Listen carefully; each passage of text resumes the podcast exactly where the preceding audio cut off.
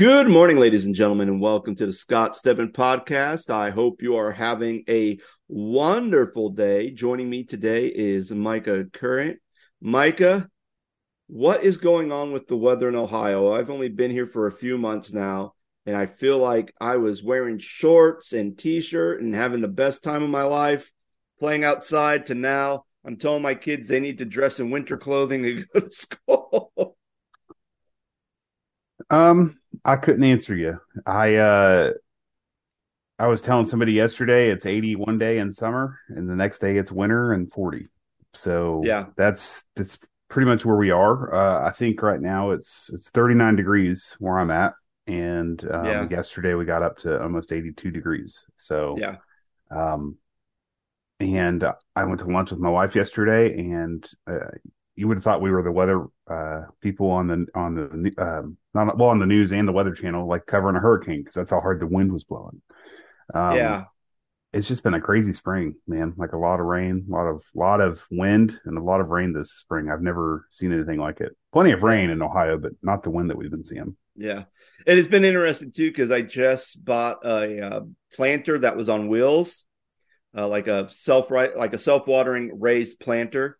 And um, my kids were interested in buying stuff, so I bought some stuff, and I'm looking at it, and it's like, oh, can't plant this till May. I'm like, well, we're getting close to May, and it's warm now. I can plant this, and I'm glad I didn't start planting anything because it would have been in big trouble today. Well, if Uh, you look but at your yeah, phone, like this Thursday, supposed to be 80 again.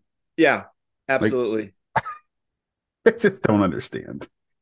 but um no it's actually interesting because um like over you know when i'm working because again like my office is up in the uh, third story of our house which is kind of like a walking attic.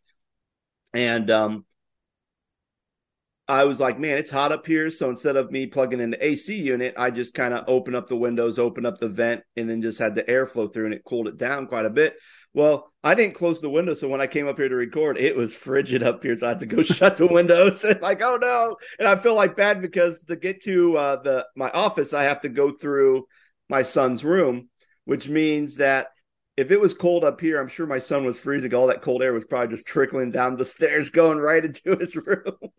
so, Well, Parent we of the year. uh, this is the time of year where we turn like the heat on and like leave it down on the lowest setting, like just so that it'll like 64 degrees or 65 degrees, and if our house gets down to that cool, it'll it'll kick on. And then the same thing for the air when it gets warmer, like we just bump it up, and then so last night I turned it. I had I, I hadn't had the heat on in almost two weeks, over two weeks probably, and same deal. Uh, I turned it. I turned the heat on, and I don't know if it kicked on or not last night. I don't know how cold it got. But mm, when we woke up this morning, it was 39. yeah. Oh goodness. Yeah. It's it's it's wild. It is wild with this weather. And speaking of wild, Micah, do you have a stories gone wild for us? You know, I I don't. I have. I wa- I was thinking about that on you know on over the weekend, Well- and well, I shared on the show that I've been in. I've been back in grad school, Yeah. and we're kind of nearing the end of the semester, and uh, I think I got an email on Thursday last week or Friday, and it was an email from the university, like a newsletter kind of thing, and it was like, "Hey, only 15 days of class left in the semester," and I just panicked. I was like, "Oh no, I've got to get all my work done." Um, so uh, kind of related, but co- kind of not related. Scott, as as somebody who's done camp ministry and somebody who's done youth ministry and children's ministry, you know that when you order pizza for an event, how quickly that pizza can disappear, right? yeah. You can order a ton of pizza and those kids will just scarf it down in a matter of minutes. So um, last Friday, we the college I work at uh, hosts this big festival in the spring called Spark Fest, and it's through Mhm. the College of Creative Arts and um, music does stuff and art and theater and architecture and, and and all the all the arts come together and they have this huge festival outside and uh, they have live performances and we give away free food, we do raffles, we sell T-shirts, all this stuff. So this is only the second year that we've done that. Last year, we ordered um, we ordered pizza and an ice cream truck for uh, you know for the food. And so it worked so well that we decided to do the same thing um, this year. And uh, the idea behind it was that it would be free. And then last year, um, we ordered the same amount of pizza, and there was so much left over. People were more interested in the ice cream than the pizza. This year, um, we decided to do the same thing, and then we had several meetings leading up to the actual event, and we were like, um, should we order less pizza because there was so much left over? Scott, I ordered three hundred dollars in pizza, and it was gone in twenty minutes this year. And we think that it was due to the timing that we gave it away. Last year, we gave the pizza and the ice cream away around the same time, two thirty, three o'clock in the afternoon. The festival went to four or five o'clock, and we think that it was because it was closer to dinner and not closer to lunch, and people weren't really interested in the free pizza.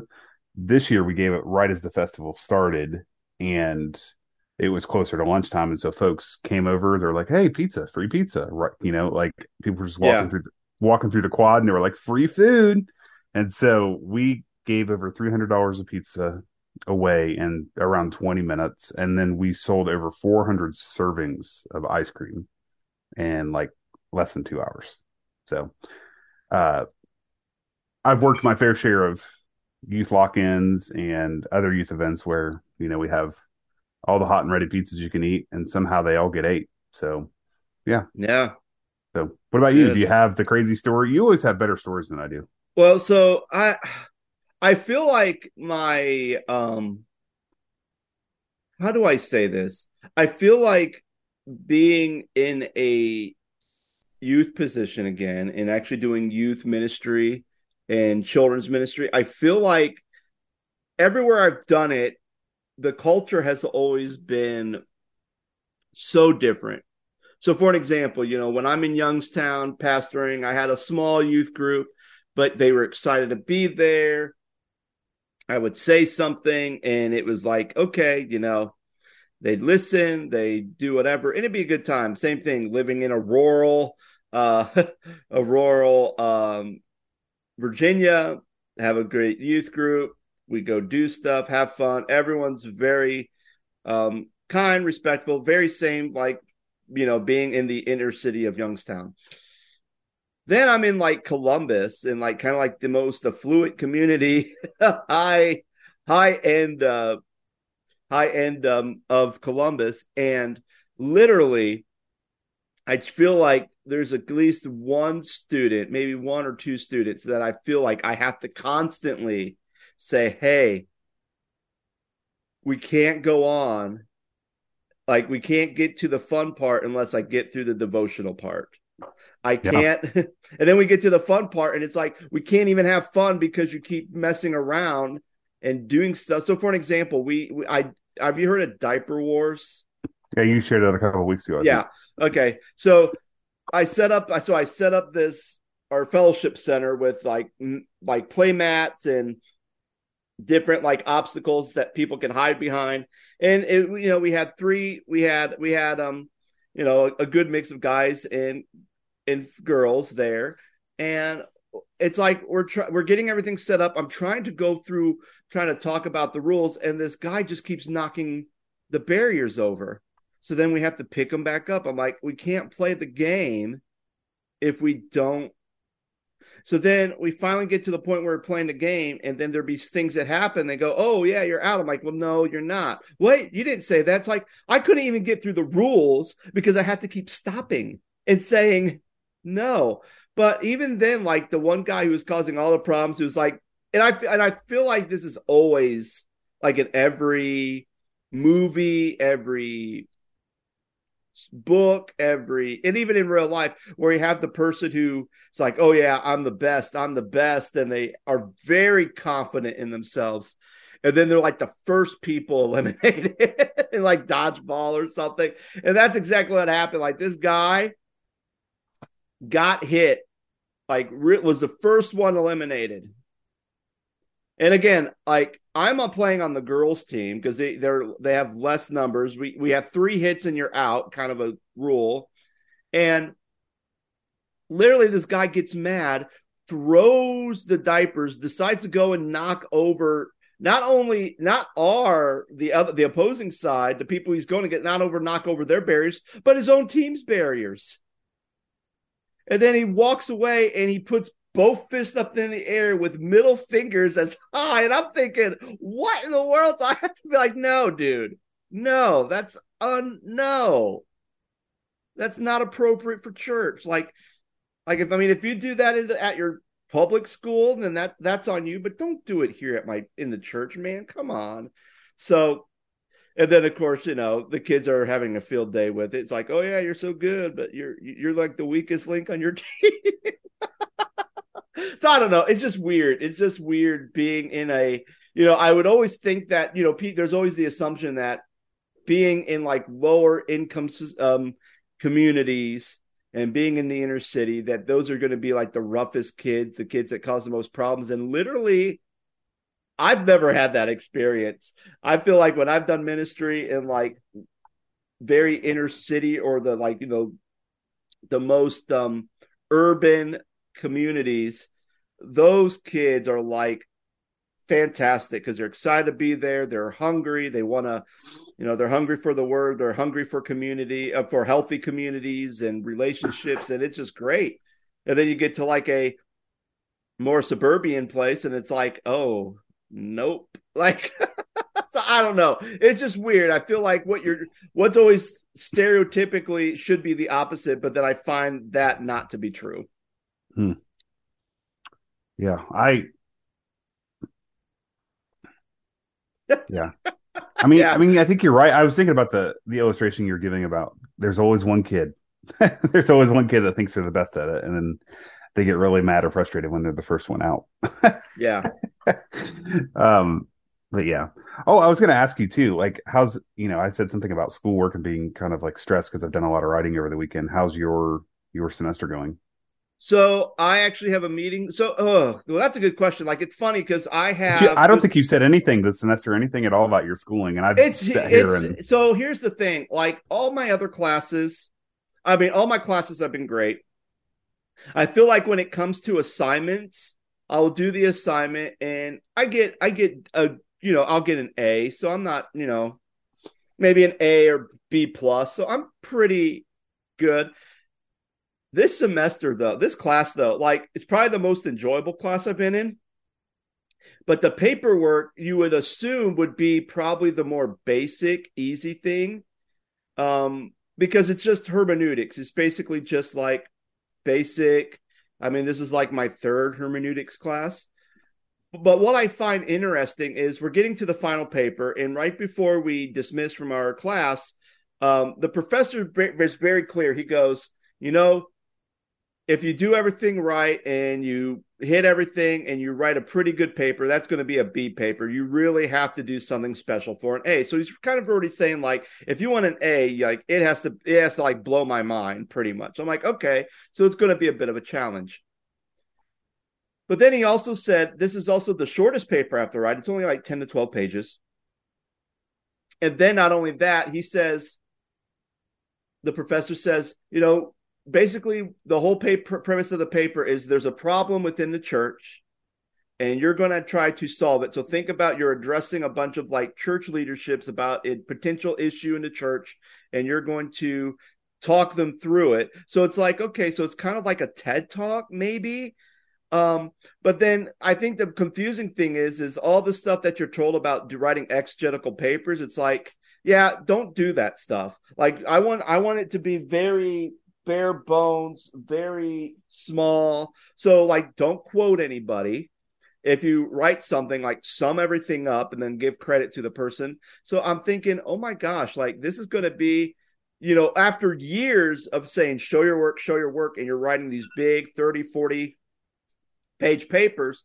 Now you're going to go write a paper that's half the size, very condensed, but you still need to have the same oomph, but you can't really use a lot of quotes or anything else. You're going to have to basically take a big quote and say, okay, I have to sum up this quote now, and then just say, okay, here it is.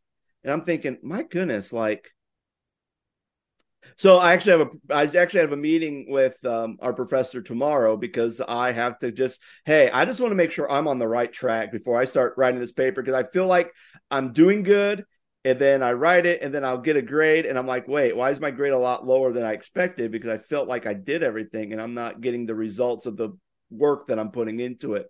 So I'm gonna, and then it's funny because then I'll have other people in the class contact me. Hey, can you help me with my paper? Like, not write it, but hey, I'm very confused. I'm thinking, dude, I'm confused. Like, don't be talking to me. Like, you're the wrong person to ask.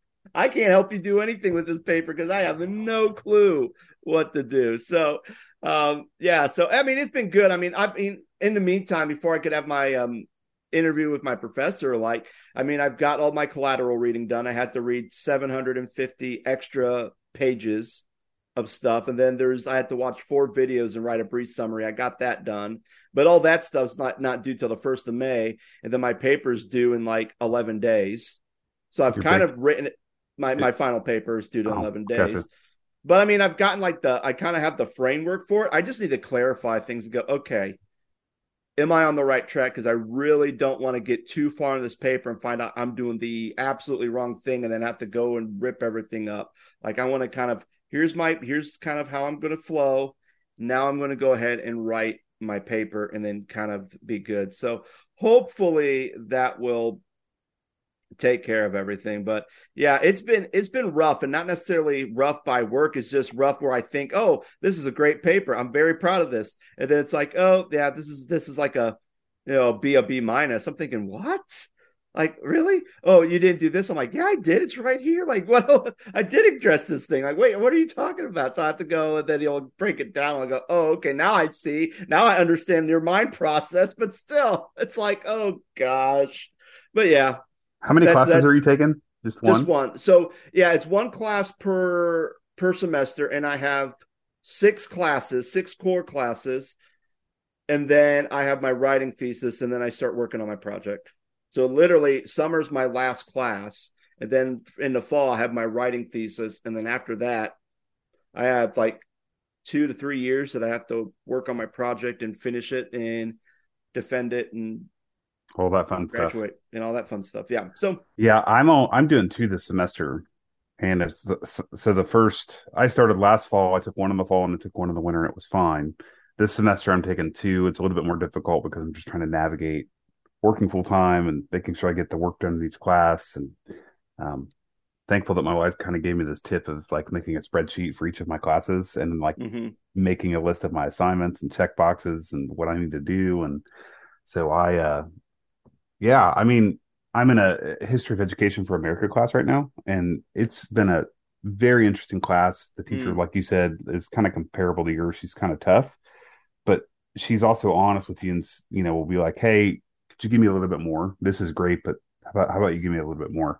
And so, you know, you can give you know a paper to her, and she'll give you feedback and give it back to you, and you know, same with discussion forums and, and, and, different things like that. My other class has just been would be like right up your alley because it's a it's a we have a big um, part of my program is electives and the other part of it is core classes and the electives i'm taking classes from our division and one of the bigger programs in our division is esports and video games and video game design and it's called ET, etbd which is emerging technology and business design mm-hmm. and so um, i'm taking an ims class interactive media studies 572 or whatever, and it's all about esports and the evolution of esports and the history of esports, and um, it's just been really really fun. You create brackets and and talk about different kind, you know, Super Smash Brothers, and, mm-hmm. and and just like it's been really fun to just take that class and.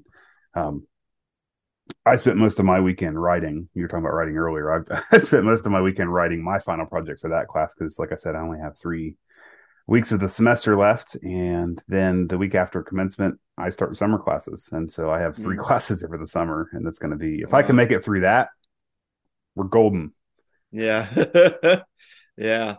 So yeah so it's been um as we move into our main topic you mentioned something like man you know life's been wild. And i want to kind of throw out a disclaimer before we dive into this but um we've talked about we've went through and we kind of discussed the Hillsong documentary that was put on by Discovery Plus. We've mm-hmm. talked about uh, mega churches and kind of how it's a whole different system and a whole different um, way of doing ministry.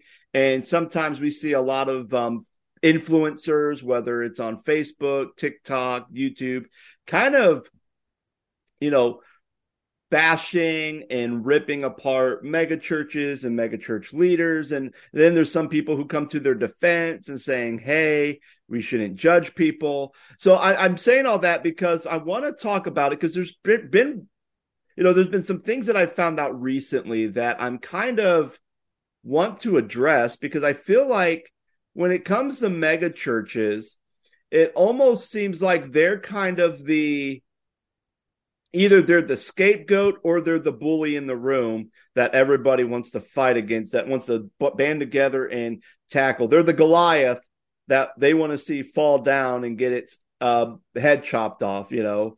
Um, and it seems like just recent, like like probably the most recent story came out last week. Uh, James MacDonald, he was the he was the former pastor of Harvest Bible Church out in Chicago. He was also on the Rise of the Rise and Fall of Mars Hill podcast. There's the audio of him and Mark Driscoll. And there was another pastor, I can't remember, but uh, James MacDonald and Mark Driscoll were basically bragging about how big their churches are and how they have all these multi site campuses and how they're doing everything right and making fun of the other pastor that they, he doesn't have like a satellite church, that he doesn't have a following of thousands of people attending his church and kind of was like making fun and um and tackling that. Well, James MacDonald uh, was fired in 2019 and was deemed unfit for ministry. Um, but then recently, and this was on March 22nd, um, he was arrested in California because apparently the details is is he was parking his truck when he hit a vehicle in an adjacent spot. A 59 year old woman got out of the other vehicle, and then MacDonald allegedly jumped out of his truck and attacked the victim.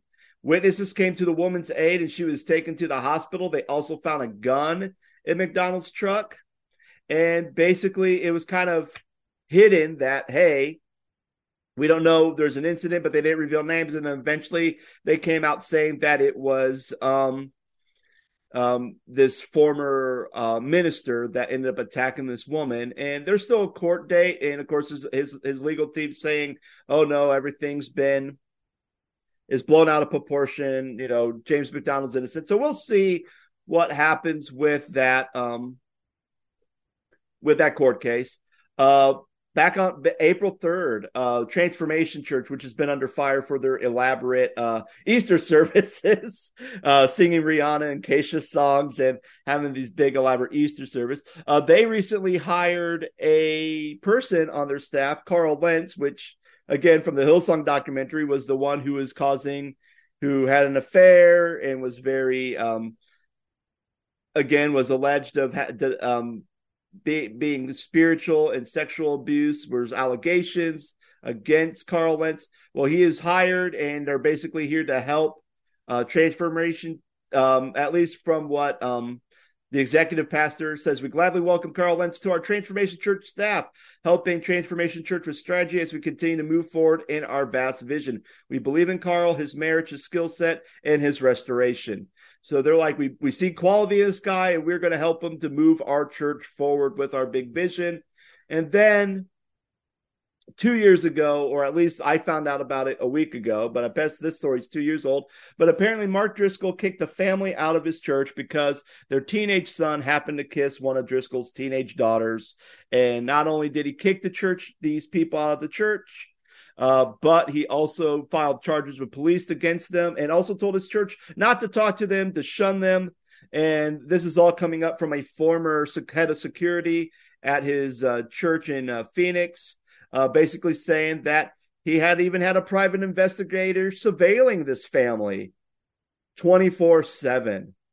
And it goes to show that as much as people are like, you know, eh, you know, you're just jealous of mega churches, you know, they're really doing what Christ commanded them to really preach the gospel and spread it out to the ends of the earth and and everything else. But this something something doesn't seem right about about these three stories. Like these this does not sound right. And all of them are mega churches or former mega church pastors.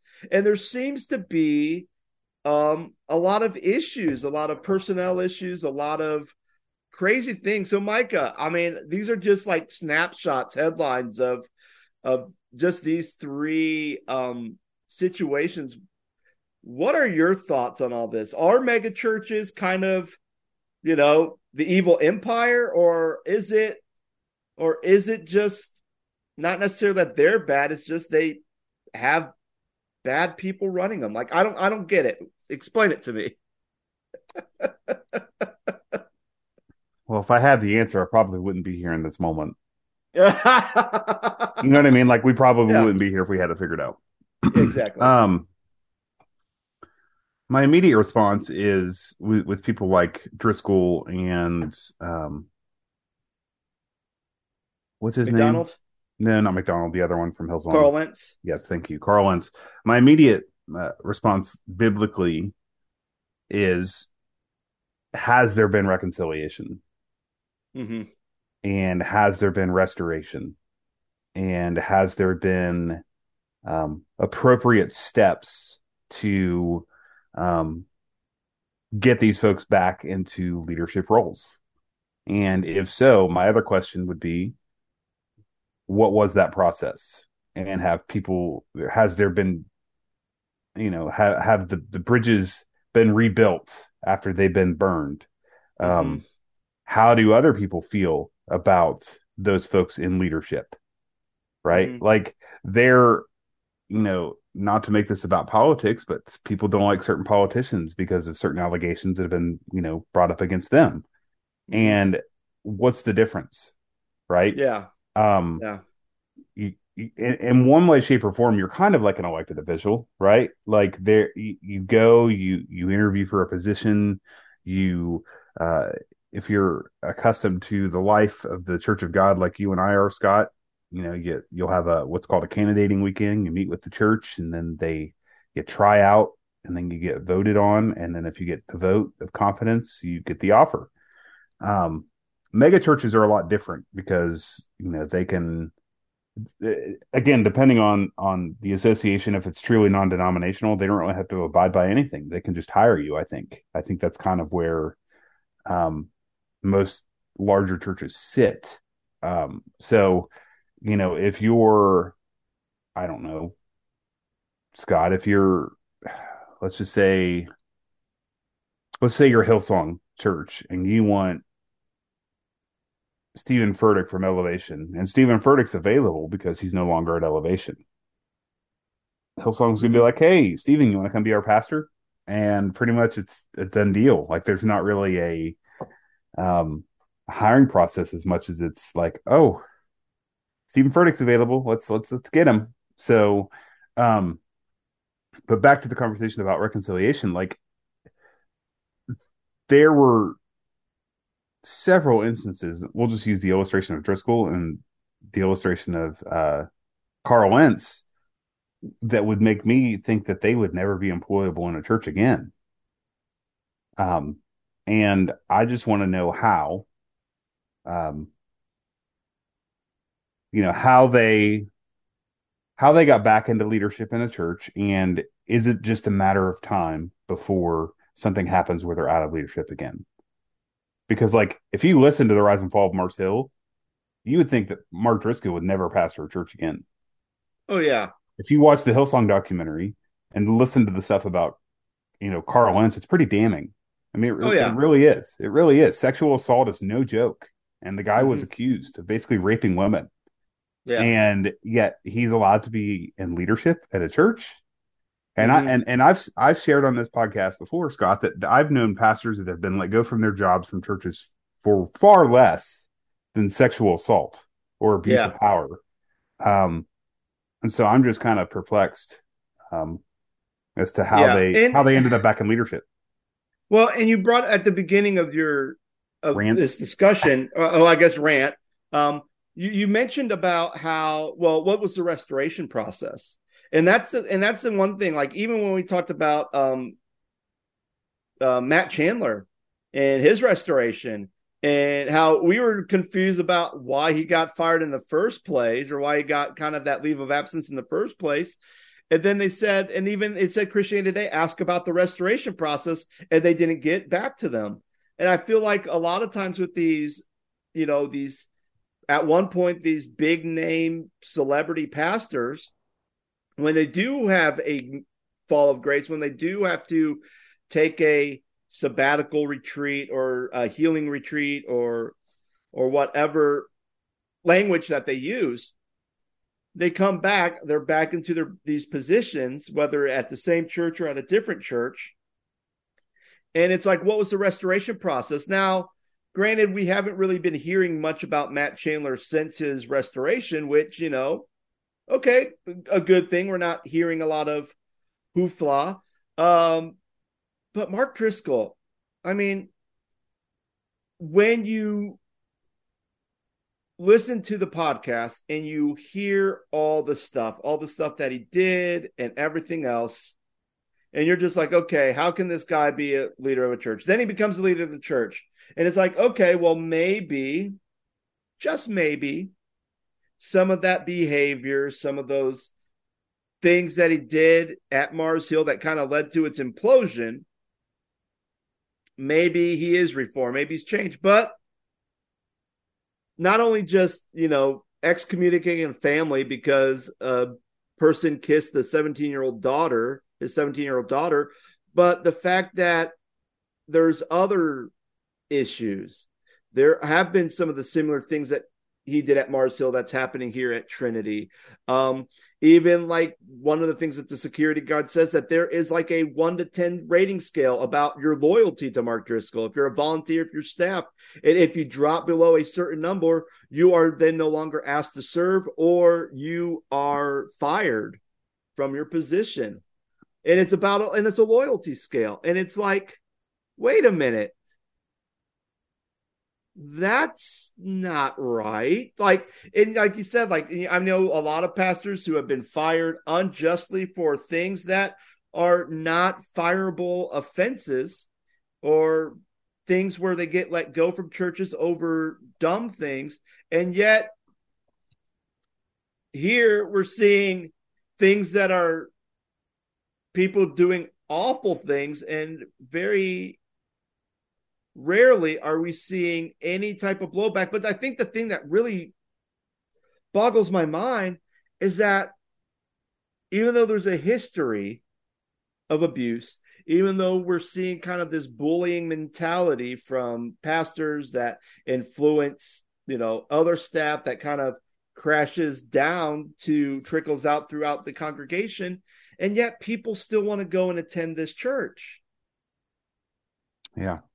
And it's like, well, why? Why? And I and I think that's the crazy thing. Like, why do people want to attend these big churches knowing that you're, uh, you know, kind of supporting this type of behavior by being in attendance and you know and if you're giving money or tithing then you know you're you're kind of giving into that too and it's just i don't know i just feel like it's going to be one of those things where where something's going to happen. And let's just say in a couple years we're going to see another big implosion at trinity where mark driscoll's pastoring at. Mark driscoll's going to left. Uh, everybody's going to be hurting. Everybody's going to be in shambles. And then what? We get another documentary kind of telling that. And what are we going to hear? We're probably going to hear probably the same things. We're probably going to hear the same stories of just this overreach of power and how they're and and I think that's the thing. Like even when you think about Mars Hill and everything that went wrong with Mars Hill, I mean, now that Mark Driscoll's kind of back in a lead pastor position, do you think that he's going to make some changes to the operations manual or the bylaws that's going to kind of cover up some of those weak spots to give him more power so that no one can kind of you know oust him or say anything or do whatever to get him out of that power if he is kind of using his power in a very um non-biblical way. Like i mean i don't know. I don't know. Do you so what kind of something would i something that i kind of shared earlier do you think it's the non-denominational thing not saying that like that what they're doing is is even okay or remotely okay. What I'm saying though is that, like, for example, UMC or Church of God or whoever, you know, you hold credentials through, you're you're holding ordination through, um, your licensing and all that stuff. If you or I were to do something like that and we were to get fired from our job, uh, you bet your dollar, bottom dollar, that you know the state ministry office is going to come in and take your credentials. Well, here's the thing though, because if we look back to like Driscoll, I mean, technically it's non-denomination, Right. but Driscoll got his ordination through the Reformed, through Okay. you know the like you know the, the for the Reformed you know church, or I guess it'd be like Reformed Calvinism, and I'm and yeah, so if all this alleged if all this stuff happened, and even like other like I mean, there's even in the podcast they said that they had other people like a Tim Keller or a or a, a John Paul Tripp like would try to and, and speak or be on that board to investigate everything. And even they're saying like oh my gosh like this thing is absolutely bonkers. And yet i think the reason why driscoll didn't lose any of his credentials is because he had success. Hmm. he had a large church. He had satellite ch- and that's at the end of the day well we were minister he was ministering the gospel to thousands of people. And because he was ministering to the gospels of thousands of people even though his ego took him even though he has narcissistic behavior whatever the case may be even though he screwed up and there's a lot of details of that but at the end of the day he was very successful at preaching the gospel to an unreached generation. And and it, it's preaching getting the gospel to Washington State, where a lot of people don't follow Jesus, and a lot of people became Christ followers through his ministry. So, with that, because he is successful, and because he has driven, and because he has driven this high profile clout of having these big, um, made a big name for himself, that even if he did something, of course he's going to come back and they're going to give him a job somewhere because he has already proven that success. Same thing with James MacDonald. Yeah, James MacDonald's not pastoring, but yet he is traveling around and he's speaking at places. He has a and when he does his if he does a little devotional or a little preaching on his YouTube page and just you know sitting in his office with a webcam and preaching the gospel, he ends up attracting over a million views and has over a eh, have over a million followers. And it's like because you have that clout, yet you can't get people to come to church on Sunday like the regular church. Like exactly. the- you know, the church down the street. Yeah. And that's the thing. It's like, and I think that's kind of the big thing. It's like, well, and I think just kind of in the American society mind, the reason why I think a lot of people are attracted to bigger churches is because there's this idea that, well, they're going to have more programs, they're going to have better things for my family and, and blah, blah, blah, where a smaller church will not, even a mid church may have some of that, but they may not have everything. So it's like, well, you know, we're not going to go. We'll go to this bigger church because they have everything. It's like going to a, it's like I could go to a sit down restaurant where it's more tailored, or I can go to a buffet. And I think a lot of times we see mega churches as buffet because they have anything and anything you could possibly want, you can get at a mega church. So they go, not realizing that, you know, you could be setting yourself up for some spiritual abuse and some spiritual trauma. Yeah, I had a friend years ago who worked at a really large church and he he saw pretty much the writing on the wall and there were some things that were not okay um ethically and Mhm. he and his wife felt convicted about it and so they they they left. They they went and, you know, pastored somewhere else and um they just felt the conviction in their hearts that, you know, they they needed to get out of there. However, it wasn't like this, like, oh, we're going to fight the man kind of thing because this isn't right. However, um, it, it's like you're saying, Scott, it, it may be too big. The, the church may be too successful. The pastor may be too uh, popular, almost to a celebrity style status. Um, you know, they're nationally known. You know, you have all these things. You're not going to stop that train. You know, you can you can stop supporting it and you can walk away from it, but it, chances are you're not going to get you know, you know, you, you know what I mean. Like you're not going to stop the church from being that church, if that makes sense. And um, you know, you look at churches like like Hillsong. It, that, the stuff that we saw in that documentary were, was was pretty ridiculous. And mm-hmm.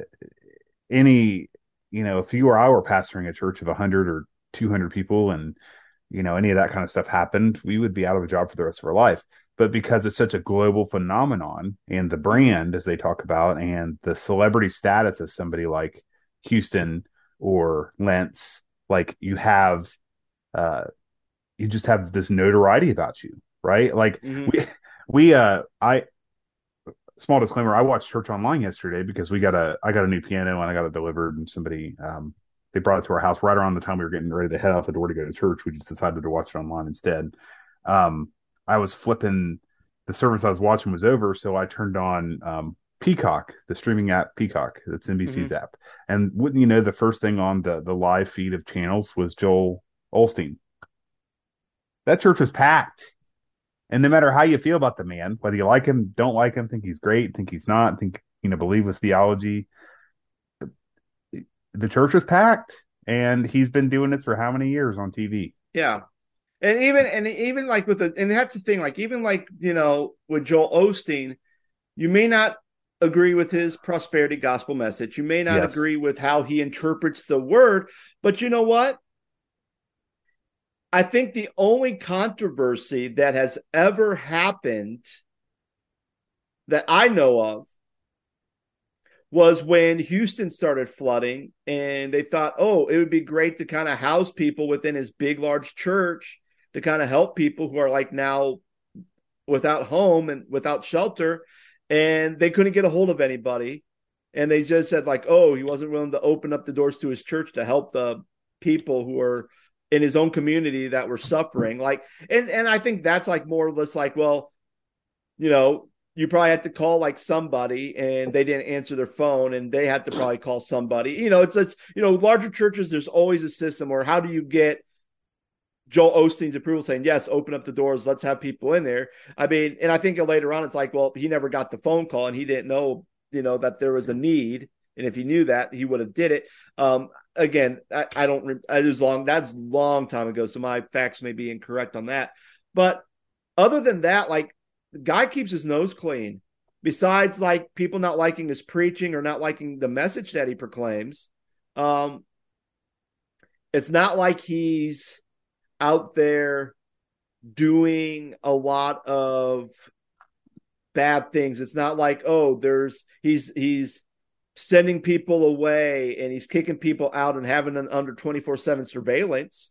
Like I don't associate that um I don't see him like, you know, having extramarital affairs. I don't see that happening from Joel Osteen. So, yeah, I mean, the guy keeps his nose clean and that's why when I'm I'm not talking about Joel Osteen because the guy again as far as I was just at, talking. I, I think yeah. I was using the metaphor of that just as like a celebrity, like yeah. you were talking about a little bit before about different guys, like uh, the, the the the gentleman that you're referencing that gets yeah. on a stream, for example, and he gets a million views, right?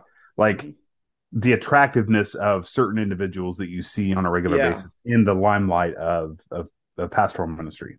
And Joel Osteen, you know, I don't have any issue with that. I just I was thinking, yeah, you know, I turned and, that on. I was like, there was a wide shot of the church that he pastors, and I'm like, wow, 20 yeah. years later, and this guy's still packing out this church. Yeah, and I think that's, and I think that's, you know, and I think that is, you know, he must be doing, you know, whatever, yeah, whatever their vision is. They're, they're apparently whatever their vision is or whatever their mission is, they must be executing it great because you're now starting to see kind of the fruits of everyone coming to that church. Uh think it was word word of faith is that it? Is that the name of the church? Um i think so. Lakewood but, church. Oh lakewood church. Okay. Um yeah so i think that's uh you know so i think that's that's good. But yeah i don't but i just don't understand when you have people who continue to exhibit certain personality things continue to exhibit abusive patterns of behavior, why you'd still attend that church. Now, Transformation Church is different because they hired Carl Lentz. And as of right now, he's not the lead. He's just like a strategist. Yeah, he's, he's like about consulting. He's doing more consulting. So he's not even taking the main stage. He's not even preaching. He's not the lead. Mm-hmm. And you know, and again, I think that's what we're going to kind of find out. Like, even though people are giving a big stink about it, you know, if the restoration process was good and successful, his marriage is still intact, and everything seems to be going well, and he's using his gifts and talents to help Transformation Church with their vision and their mission. Then you know, good for Carl Lentz. I mean, yeah. I still I mean, I still have a lot of questions because the allegations were really serious allegations. And, but again, I, and maybe the reason why he's coming in as a consultant instead of a pastor, because maybe he did lose his credentials. So he can't be a pastor. So he has to do the consulting thing because technically he can't be, have the title pastor and he can't do the pastoral things because he doesn't have that title anymore. I just looked it up for, for, for clarity's yeah. sake. Lakewood Church, Joel Osteen's church it is among the largest largest congregations in the United States, averaging about 45,000 attendees per week. The 16,800 seat Lakewood Church building, home to four English language services and two Spanish language services per week, is located in the Compaq Center in Texas. Yeah, like huge. So, Not to mention huge. the number of people that get on TV, like views per, per yeah. stream and TV. Yeah, absolutely. So yeah, wild. But yeah, I mean, and I think I think going back to you know the question I have, are mega churches bad? I don't think they're bad, but I would say that if you're part of a mega church, and even you got to kind of have good wisdom and discernment because, and yeah, I mean, I know that certain structures and certain um how churches are run, like a mega church is going to be run a lot different than a small town country church. The way it's going to be run, is going to be completely different. But I think there has to be great wisdom to go, okay, is this just part of how things are run, or is it because it's promoting a lot of more abusive or even a lot of allowing a lot of um authoritative behavior where you're really seeing that even if there are some allegations and you want to go through proper channels, it's like, well, nope, you can't say anything bad about this person because you know their word is law. And it's like, well, wait a minute, we're this is a church, like this is a church, this isn't a cult. So if I see some questionable things within the pastor, I should be able to voice my concerns and not either a get ignored or b voice my concerns and then find out later I'm no longer a member of the church and I'm now signing an NDA before I leave the church and then have 24 7 surveillance on my family after I leave the church from the church that's hired by the church I just left. Yeah, it's a whole different experience working in a larger church. And I know from experience my own in my own ministry that like it's it's culture shock going from a mid you know small to mid-sized church to a large church or a large church to a mid to small sized church and it's like well you know great example of that friend Josh is uh, creative arts pastor out in Oklahoma City at Crossings Church. Josh is the pastor of contemporary worship. Right? They have a sanctuary service. They have a worship pastor in that venue. They have a worship pastor for young adults and youth. They have a worship pastor for their contemporary venue. They have a worship pastor for their um, their chapel services. They have a worship pastor for their satellite campus. And so, like, they have teams upon teams and he has his own admin who handles things and he has interns that handles things and he has you know sound people and lighting people and uh, streaming people. And like so all that to say that he doesn't have to do it himself right? I've worked at churches where i'm the guy that's fixing the sound problems. I'm the guy that's fixing the lighting problems. I'm the guy that fixes the slides and creates the slides and creates pastor mm-hmm. slides and makes sure the live stream's working. Oh and by the way i have to get up here and say good morning. Let's stand together and worship and lead worship for a service and then as soon as I get off the stage after I'm done praying during the message, I'm communicating with people online because I'm literally the only person at the church that's like in that role. Yes, we yeah. have volunteers and yes, people are serving and sound and, and those various areas, but I'm the person that fixes it when they have to go wrong or, or when they go wrong. Or I'm the person that's troubleshooting them during the week when nobody else is there. Uh, it it's it's just a vastly different working in a small to mid-sized church than it is working in a mega church because you have teams and you have people that are in those specific areas that will handle those problems appropriately. And it's just it's it's crazy because it's almost like a business. I was watching a service from Crossroads yesterday, and they're you know one of the biggest churches in the country, and they're here in Cincinnati, and it, I was just thinking, I was like, man, their production is just stellar. Mm-hmm. But they've got full time audio engineers, full time lighting engineers, full time worship and creative arts directors, and uh, another guy just happens to be named Josh as well. You know, I, uh, I, I met with him a couple years back at Crossroads, and you know, he just sits back at the sound booth and he directs the service. He has his headset on, sort of like I have on right now, and he's like, "All right, lights go here, sound. We need more uh, electric guitar here and less drums." Um, pastor's getting ready to come up in, in, in two minutes, and you know, he directs the service from start to end, and he he gives all the cues, and he pretty much directs the show as it's going in real time. Mm-hmm. Um, it's just incredible to see how much different large churches Yeah. do things versus smaller churches. Yeah, absolutely. So, friends, as we uh, wrap up, uh, you know, what do you think about mega churches? Do you think they're just kind of, you know, it's a because they're bigger, they have a whole different system and they have to operate a different way, and and that's okay? Or do we see them as kind of a an evil thing that you know kind of contradicts with you know kind of what we see, or is it just kind of the team and how the leadership's trained and how that system's managed? Like that's kind of a corrupt thing. If it looks more like a you know if it looks more like a business model than necessarily a church model you know is that the issue? Uh, i don't have we don't have the answers. Maybe you do. We like to hear from it in the comments. We would definitely love to hear your responses. And again we would always read them on the air if you respond uh, but friends i hope you have a great week hopefully this cold weather that you may be experiencing will eventually turn to warm and we'll have more warmer days than cold days as the next couple weeks, especially as we move into the month of May. Friends, thank you so much for listening. Hope you have a great day, and I'll talk to you later.